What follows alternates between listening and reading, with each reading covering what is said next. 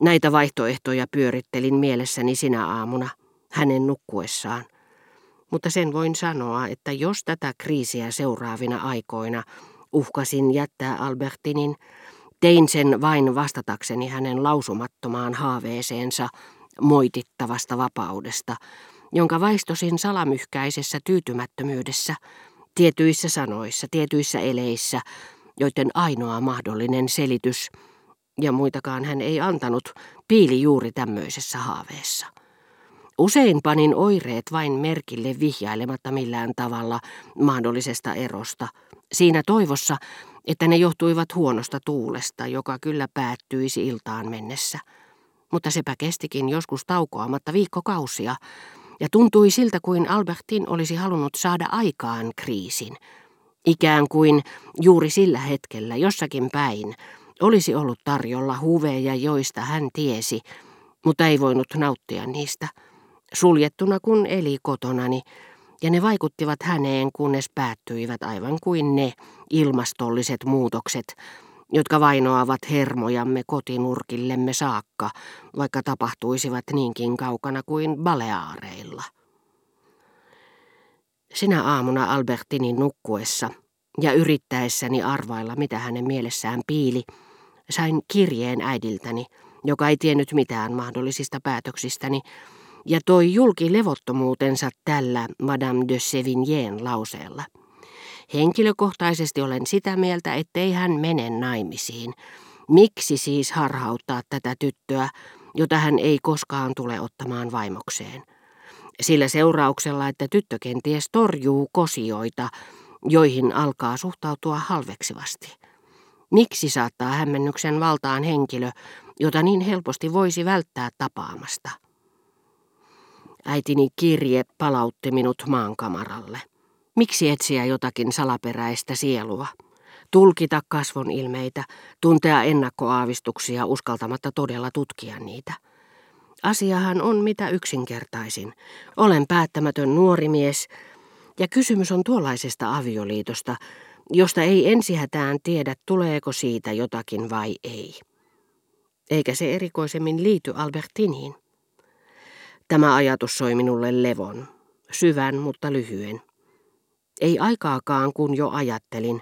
Kaikesta voi tosiaankin puhua pikkuuutisten tasolla, jos otetaan huomioon vain sosiaalinen puoli.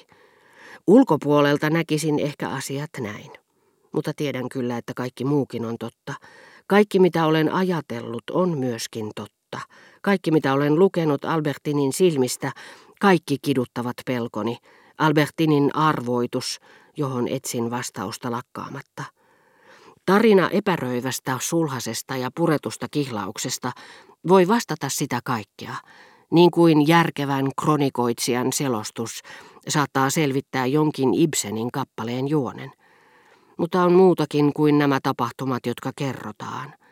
Tämä muu voi totisesti olla olemassa, jos sen osaa nähdä kaikissa epäröivissä sulhasissa ja kaikissa lykätyissä avioliitoissa, koska jotakin salaista saattaa kätkeytyä jokapäiväiseen elämään. Minun oli mahdollista olla välittämättä siitä, mitä muiden elämään tulee, mutta Albertinin tapauksessa ja omassani elin sen sisältä käsin. Albertin ei sen illan jälkeen sen paremmin kuin aikaisemminkaan tullut sanoneeksi, tiedän, ette te luota minuun, teen parhaani hälventääkseni epäluulonne. Mutta tämä ajatus, jota hän ei koskaan tuonut julki, olisi voinut selittää hänen pienimmätkin tekonsa. Hän piti varansa, ettei ollut hetkeäkään yksin, niin etten voinut olla epätietoinen hänen tekemisistään silloinkaan, kun en uskonut hänen omia selityksiään. Mutta kaiken lisäksi, vaikka hänen olisi pitänyt soittaa autokorjaamoon, talleille tai muualle, hän väitti, että oli liian ikävystyttävää seistä yksin puhelimen ääressä odottamassa, että keskusneidit viimeinkin välittäisivät puhelun, ja järjesti niin, että sillä hetkellä olin hänen vieressään, tai paremman puutteessa Françoise, ikään kuin olisi pelännyt, että voisin kuvitella salamyhkäisiin tapaamisiin johtavia syyllisiä puhelinsoittoja. Ikävä kyllä tuo kaikki ei minua rauhoittanut. Eme oli palauttanut minulle Esterin valokuvan, sanoen, että kysymyksessä ei ollut hän. Siis muitakin vielä. Kuka? Annoin tämän valokuvan blokkille. Ennen kaikkea olisin halunnut nähdä sen, jonka Albertin oli lahjoittanut Esterille. Kuinka hän mahtoi siinä esiintyä, kenties avokaulaisessa Leningissä. Ehkä he olivat käyneet yhdessä valokuvaajalla. Mutta en uskaltanut puhua siitä Albertinille, etten olisi antanut sellaista vaikutelmaa, etten ollut nähnyt koko kuvaa, enkä blokille, jonka en halunnut huomaavan, että olin kiinnostunut Albertinista.